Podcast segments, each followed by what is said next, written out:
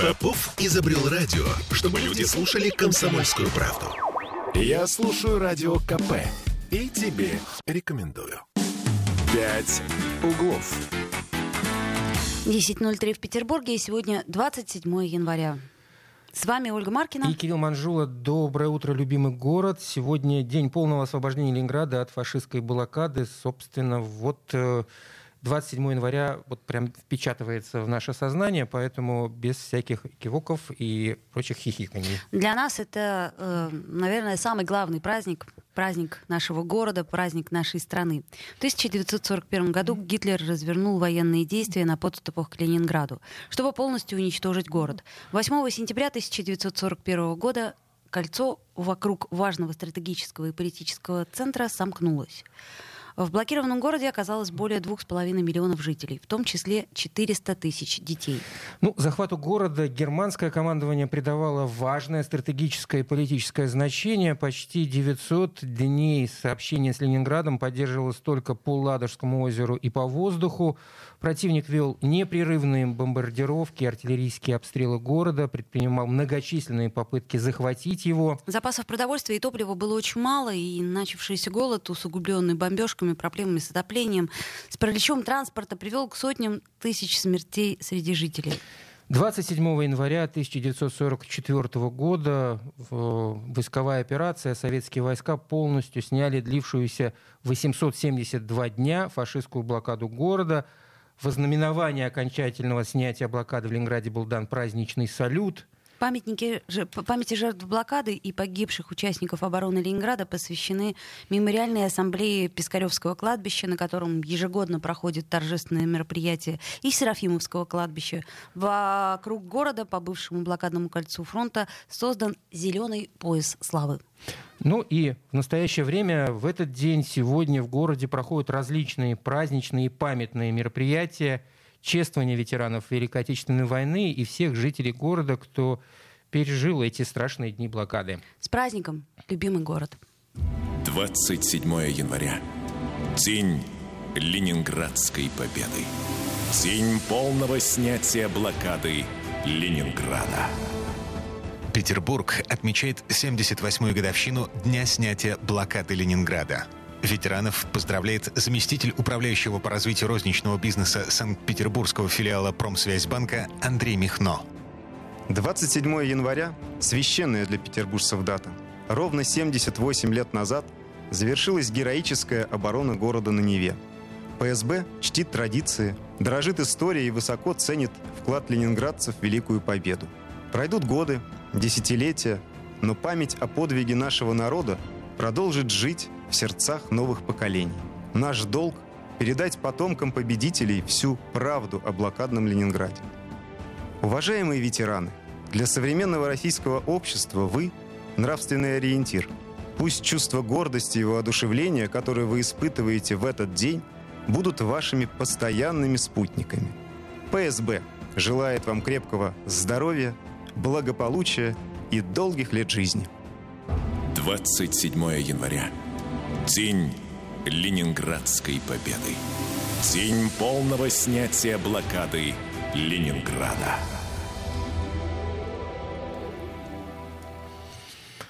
В 10:06 в Петербурге. Мы поздравляем еще раз всех, кто имеет отношение к этому празднику, и всех нас, потомков блокадных детей, потомков людей, которые пережили этот страшный период.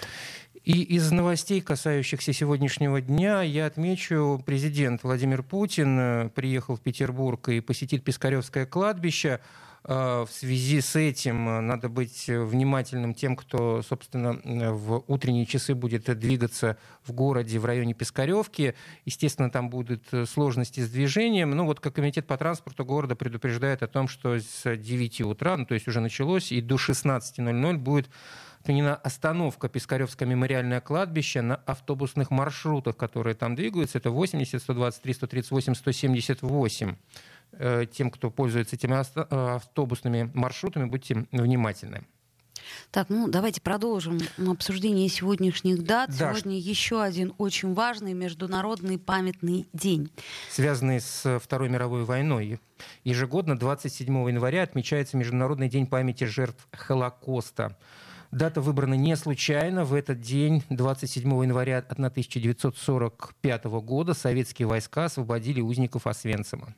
В результате были освобождены несколько тысяч заключенных, которых нацисты не успели убить. И благодаря быстрым действиям советской армии гитлеровцы не смогли уничтожить не только узников, но и следы своих преступлений.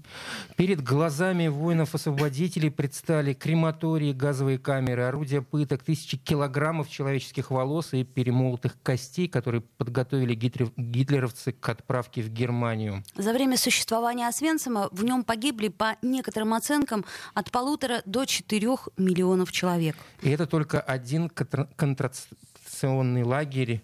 Была еще Треблинка, которая просто работала на уничтожение.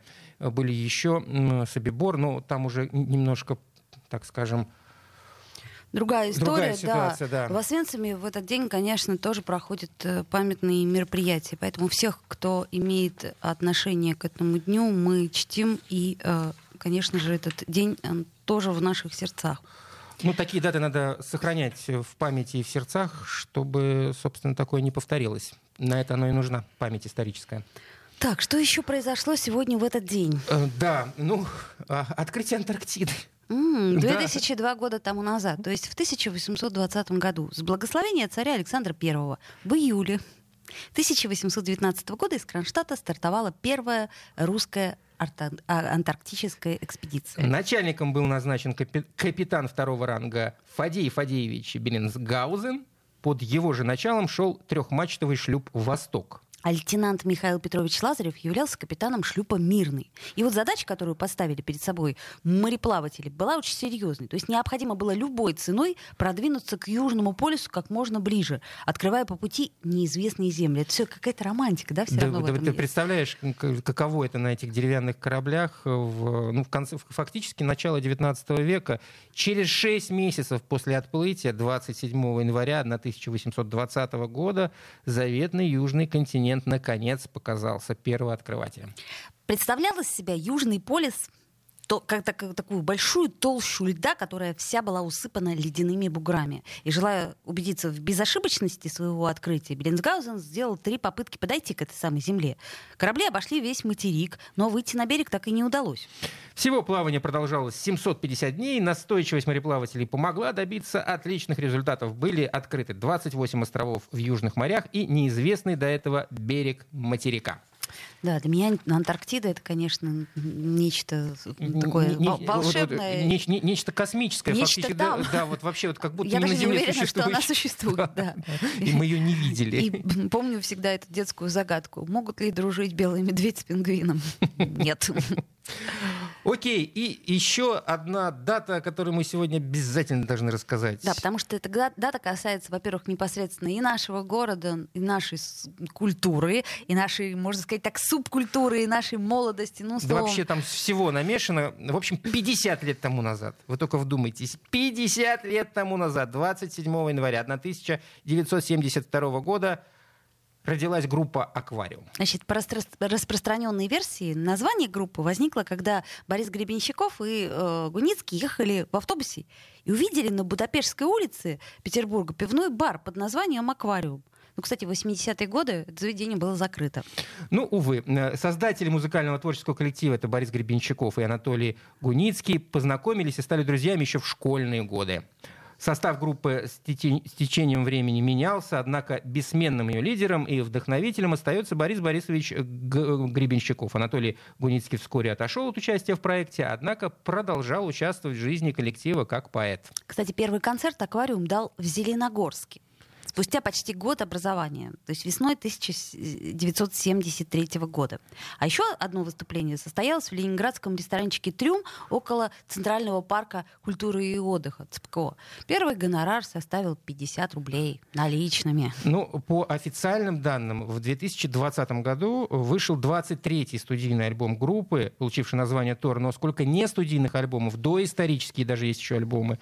В общем, дискография «Аквариума» гигантская, песен невероятное количество, и каждая из них, в общем-то, шедевр. Борис Борисович, мы вас поздравляем. Мы вас очень любим, мы очень надеемся, что у вас все-таки появится возможность к нам прийти, поскольку мы знаем, что вы нас любите. И поздравляем также наших слушателей, потому что это чудесная дата. «Пять углов». Я слушаю Радио КП, потому что здесь самые осведомленные эксперты. И тебе рекомендую. «Пять углов». 10:16 в Петербурге. С вами Ольга Маркина. И Кирилл Манжула. И мы продолжаем. И мы в прямом эфире, как всегда, собственно говоря. Вы можете нам звонить по телефону 655-5005. Пишите 8-931-398-92-92. Это номер WhatsApp. Пожалуйста, если кому-то лень набирать телефон прямого эфира, но есть желание что-то написать, с удовольствием прочтем это в прямом эфире. Ну и Оля обещала несколько дней назад, и мы свое обещание выполняем. Каждый день рассказываем о новых случаях заболевания коронавирусом за прошедшие сутки. Просто пытаемся вместе с вами ввести вот эту статистику и смотреть на эту кривую. Ну что, новостей у нас хороших для вас пока нет. Да и для нас тоже нету. Да. Ни для кого. 10 581 человек. Это новость у нас за вчерашний день. Это Петербург. Петербург. Буквально через час, я так полагаю, через полтора, появятся новые Кирилл данные. Кирилл вам обязательно в новостях скажет дальнейшие за сегодняшний день. Да, статистику. Это за минувшие сутки, то бишь данные актуальны на вчерашний день фактически. Но и отмечу, что в России за те же самые сутки зарегистрировали 74 692 случая заражения коронавирусом. Это на 10% больше, чем накануне. Петербург по-прежнему на втором месте после Москвы. В Москве там вообще, черти что, простите, с цифрами, ну, почти 20 тысяч.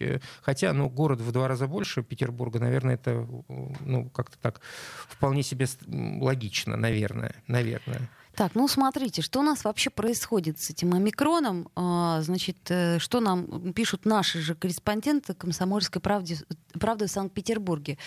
Значит, как вы понимаете, штамм омикрон, как мы уже говорили много раз, он в разы заразнее, чем предыдущий штамм, и поэтому, конечно, продолжает испытывать нашу петербургскую систему здравоохранения на прочность. Значит, вслед за крупными боями в службе 122, то есть туда было просто не дозвониться тем, у кого были какие-то там симптомы. Вот, пришла новая напасть. Теперь люди массово жалуются на многочасовые очереди в ковидных поликлиниках. Я напомню, да, что 138 поликлиник переведено исключительно в режим ковидный, то есть туда можно приходить. Причем, не знаю почему, только своими ногами, то есть в смысле я имею в виду, что не пользуясь общественным транспортом. Нет, это, конечно, логично, но...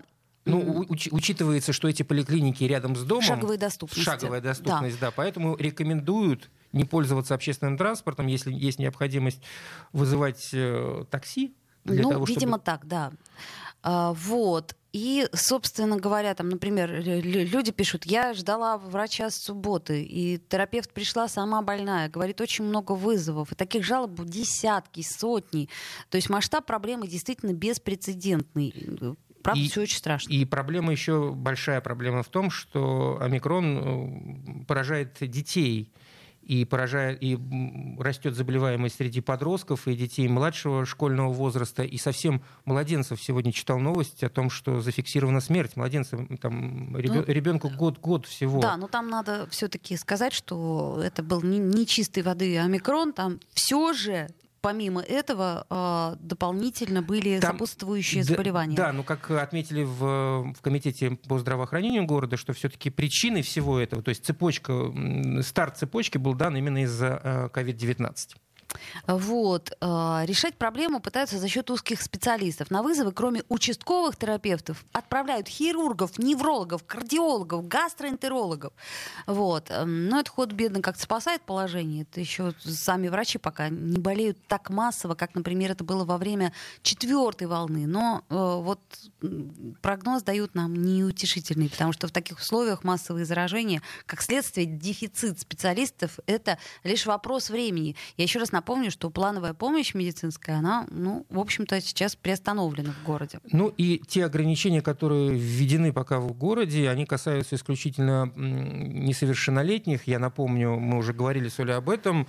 Сейчас с 28 числа, то бишь завтрашнего числа, всем детям до 18 лет будет запрещено посещать всевозможные развлекательные мероприятия, кружки, спортивные секции, в общем, школа. И то школа, это, в общем-то, большинство переходит на дистанционное обучение, ну, скажем, вот в школе моего ребенка почему-то пока только на 2 дня вели. Четверг-пятницу дистанционное, потом в понедельник, говорят, вроде бы будет очное. Ну, это посмотрим, судя по цифрам, да? Будет, видимо, просто взяли некую паузу руководители школ и смотрят на ситуацию, что там будет происходить. В любом случае, как говорят все учителя, дистанционное обучение — это просто вообще... Ну, обучением его назвать с большой натяжкой можно. К сожалению, да. И причем жизнь-то она проходит. То есть ты один раз будешь в 1 классе. И в 4-м, и в 10-м, и в 8-м тоже. Все это время оно пройдет. Так, ну все-таки вернемся, да, к коронавирусу. Вот врачи говорят, что спецкостюмы, они... То есть еще я, кстати, слышала это от своих знакомых, очень много жалоб таких, что приходит врач, руки не моет, без маски, без перчаток, значит, лезет в рот, делает мазок. Да, друзья мои, да. Вот, не встречал я такого, не нет, буду... Слушай, я даже такое встречала. Вот правда, ко мне, когда я еще год назад болела ковидом, меня очень удивило, что ко мне приходили несколько раз, ну, медсестры брать мазок вот, вот, дополнительный, что они это делали без перчаток. Но я так как-то... Да ладно. Правда. Вот. И они отвечают на это, что спецкостюмы сейчас мы не надеваем. Физически невозможно. Тем более, что на каждый визит к пациенту костюм, по идее, должен быть новый. С собой еще нужно носить пакет для его утилизации. Вот считайте, 30 вызовов, 60 пакетов. Нет, ну, конечно, с собой столько не унесешь, машин не хватает. Вот. И интересно, что добавляют хлопот, как-то ни странно, и сами жители города. То есть в 30% случаев врачей вызывают на дом по минимальным показаниям. Там, при температуре 36,9, при легком кашле, или просто для того, чтобы открыть больничный лист. Ну, хорошо, а если нужно открыть больничный лист? Ну, ты почувствовал слабые симптомы, не знаю, простуды. Скорее всего, ты подразумеваешь, что это омикрон, поскольку вот, ну, он обычно не тяжело протекает, да? Но тебе нужен больничный, а как ты на работе будешь объясняться? Что в этой ситуации, кстати, делать, сейчас, кроме того, как вызвать врача? Сейчас есть возможность, во-первых... идти в поликлинику нужно. Значит, да, во-первых, можно пойти в поликлинику, отстояв там многочасовую очередь, видимо, получить больничный лист. Но сейчас есть возможность открыть больничный, насколько я понимаю, дистанционно. Дистанционно нет такой возможности, Оля. Без врача, без участия врача? Ты же представляешь, какое начнется злоупотребление? Слушай, ну, мне кажется, сейчас не начнется. Надо будет вот уточнить этот момент. Мы обязательно его уточним и расскажем вам, каким образом вообще сейчас все это происходит. Потому что вот у меня, собственно, возник тот же вопрос. Что делать, если вот мы, например, с тобой, Кира, заболеем? А ведь это может случиться, понимаешь? И что мы будем делать? Не знаю, что мы будем делать. Кстати, накануне появилось сообщение. Какой-то депутат Госдумы предложил сделать 3-дневное разрешение для людей, ну, то есть, чтобы они оставались дома при ощущении заболевания. Чтобы понять, чтобы их не наказывали в трудовом коллективе за то, что они прогуливают таким образом. Но, опять же, здесь, ну, возможность для злоупотреблений, конечно, есть. Дорогие наши слушатели, 655-50-05 наш телефон. Как вы себя чувствуете? Все ли у вас в порядке? Столкнулись ли вы с проблемой здравоохранения нашей? Может быть, мы о чем-то не говорим. Есть какая-то более конкретная проблема, которую мы можем постараться решить. Звоните нам. Упускаем. Возможно, не видим. Тут, сидя в студии, на этих стульчиках перед мониторами. 655-50-05. Набирайте телефон. Есть, кстати, звонок. Доброе утро. Здравствуйте. Доброе утро. Это я? Да, это, да, вы. Это вы. Здравствуйте. Меня зовут Светлана Семеновна. У меня конкретная проблема. Да, Светлана Семеновна. Наверняка не только я должны столкнуться с проблемой переоформления инвалидности, которая выдана нам уже писали по этому поводу. Да. Как это сделать в такой обстановке, мне абсолютно непонятно, потому что связи с поликлиникой никакой, вызывать участкового врача, как говорится, невозможно в такой ситуации, поскольку, во-первых, и не дозвониться по 122, во-вторых, даже придет какой-то случайный врач. Конечно. Мне нужно конкретно знать, какой список документов подать, с каким сроком, то есть вообще какая-то обратная связь. МСС, то есть это медико-санитарная инспекция, не выходит ни в какие средства массовой информации, чтобы дать эту информацию централизованно. Будьте любезны, попробуйте с вашей помощью, может быть, вы нам окажете большую помощь и решите эту проблему. Попробуйте. Светлана, а если вовремя не переоформить, что происходит? Ну, я так понимаю, что ты лишаешься льгот, который дает инвалидность, у тебя с себя снимают это, я так понимаю, потому что вот у меня четкая дата 16 марта.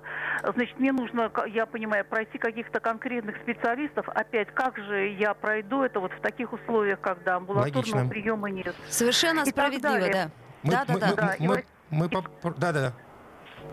Да, вот спасибо вам. Мы попробуем. Светлана Семеновна, спасибо большое. Причем, что мы уже, кстати, с такой ситуацией сталкивались, нам уже писали об этом, потому что люди, которые либо оформляют сейчас, либо переоформляют инвалидность, они действительно сейчас в каком-то недоумении, потому что, опять-таки, плановая помощь вся прекращена. И, как я уже сказала, ортопеды, хирурги, офтальмологи, они просто ходят по домам для того, чтобы дать нам больничный. Друзья, 655-5005, сделаем небольшую паузу и вернемся в эфир. Бесконечно можно слушать три вещи. Похвалу начальства, шум дождя и Радио КП. Я слушаю Радио КП и тебе рекомендую. 5 углов. Вновь возвращаемся в эфир. 10:33 в Петербурге. С вами Ольга Маркина. И Кирилл Манжула. Здравствуйте еще раз всем. Друзья мои, мы в прямом эфире. И все-таки сегодня тема у нас такая достаточно омикронная. Поэтому если у вас есть какие-то проблемы, или, может быть, вы о чем-то не сказали, если вы столкнулись с очередями в поликлинике, если вы столкнулись с тем, что вам не дозваниваются, то есть вам не дозвониться по этому пресловутому номеру 122, ну, звоните нам. Нам можно дозвониться. Да, 655-5005. Легко и непринужденно. Может быть, если даже совсем-то не поможем, посочувствуем, по крайней мере, и все услышат, и постараемся решить какую-то проблему. Так, давайте по новостям еще пройдемся немножко. Еще раз напомню, что в город привезли вакцину от ковида для подростков в возрасте от 12 до 17 лет. Открыта запись. Там немного... Я имею в виду, немного привезли, немного доз, там около 3000, и пока будут прививать подростков исключительно, которые болеют какими-то заболеваниями. Костно-мышечной системы. Да, там, которым просто необходимо по рекомендациям врачей. В общем, посмотрите, 59 районных поликлиник. Алло, доброе утро. Доброе утро, здравствуйте. Доброе утро, уважаемые ведущие. Я, в эфире? Да, вы в эфире. Как вас зовут? Меня зовут Илья, Санкт-Петербург. Здравствуйте еще раз. Я вас хочу чуть-чуть в сторону отвести. Да, конечно. У меня другая проблема медицинского характера. У меня есть ребенок, который, к счастью, абсолютно здоров. Она занимается спортом, все у нее в порядке, раз в год чихнет. Но для того, чтобы она занималась спортом, в частности, принимала участие в различных турнирах, про теннис говорю, ей нужно каждые полгода проходить диспансеризацию. Да. Вот. Что такое сейчас пройти диспансеризацию в Санкт-Петербурге, это отдельная история с ребенком. Ты приезжаешь туда на весь день. Это правда. Ходишь по всем врачам, в набитом коридоре сидишь. И платишь за это 5000 раз в полгода для того, чтобы доказать, что твой ребенок здоров, и чтобы он оставался здоровым. Есть другой путь. Ты все эти анализы проходишь в поликлинике своим порядком. Мы с женой решили, что из принципа не будем платить. Деньги есть, но должно же так все работать. Так вот, не работает вообще. Врачей нет, которые должны делать УЗИ сердца, почек, которые в этом обходном листе. Получается, мне, чтобы доказать, что мой ребенок здоров, я должен либо заплатить, либо провести дни, прямо реально дни Илья, в поликлиниках и диспансерах. Но вы сейчас говорите о ситуациях, о нормальной ситуации, когда нету омикрона, и сейчас диспансеризацию даже и не пройти, даже в поликлиниках, даже за 5000, насколько я понимаю. Я говорю о том, что я вынужден доказывать, что мой ребенок здоров, для того, чтобы он был здоров. Понимаете? О чем? Понятно. Спасибо за звонок, Илья. Это, кстати, интересная такая проблема, что я просто помню, когда мы в садик собирали документы, и вдруг я поняла, что за такой короткий срок, при таких очередях и при невозможности записаться ко всем этим специалистам, это невозможно. Бесплатно. Да, конечно. Мне пришлось идти в какую-то клинику, и где покупать пакеты, я не помню, как это называлось. Работа системы. Не крысами и лисами едиными, у нас жив Петербург. К сожалению, это проблема. Проблема, она, на мой взгляд, постоянная. Да? То есть то, что ежегодно нужно проходить диспансеризацию для здорового... Раз в полгода. Да, раз в полгода для здорового ребенка, занимающегося спортом, это нормально, потому что таким образом мы профилактируем, потому что нагрузки, они все-таки большие достаточно. Детский организм нестабилен, и поэтому нужно быть убежденным в том, что ребенок точно здоров.